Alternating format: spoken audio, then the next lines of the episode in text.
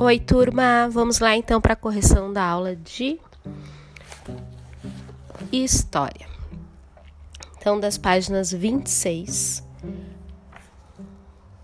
a 35. Os agricultores e pastores, tá? Então, agora a gente começa a ver nestas duas páginas, tá?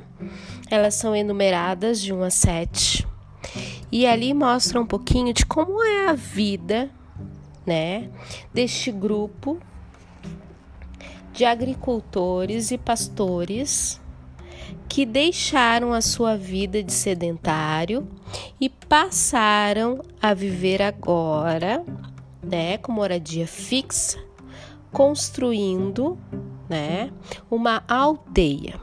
Então ali se pergunta na página 27. As pessoas representadas na imagem eram nômades ou sedentários. Então aqui eles eram sedentários, viviam em aldeias e praticavam agricultura e o pastoreio. Depois pergunta: na cena 1, Uh, os homens estão caçando. Na cena 2, estão construindo moradia.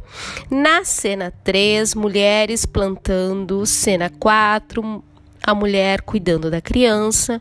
Na cena 5, a mulher preparando o alimento. Cena 6, homem usando o fogo para moldar metais. E na cena 7, o homem ordenhando, ordenhando uma vaca, pois agora eles passaram a viver de modo diferente.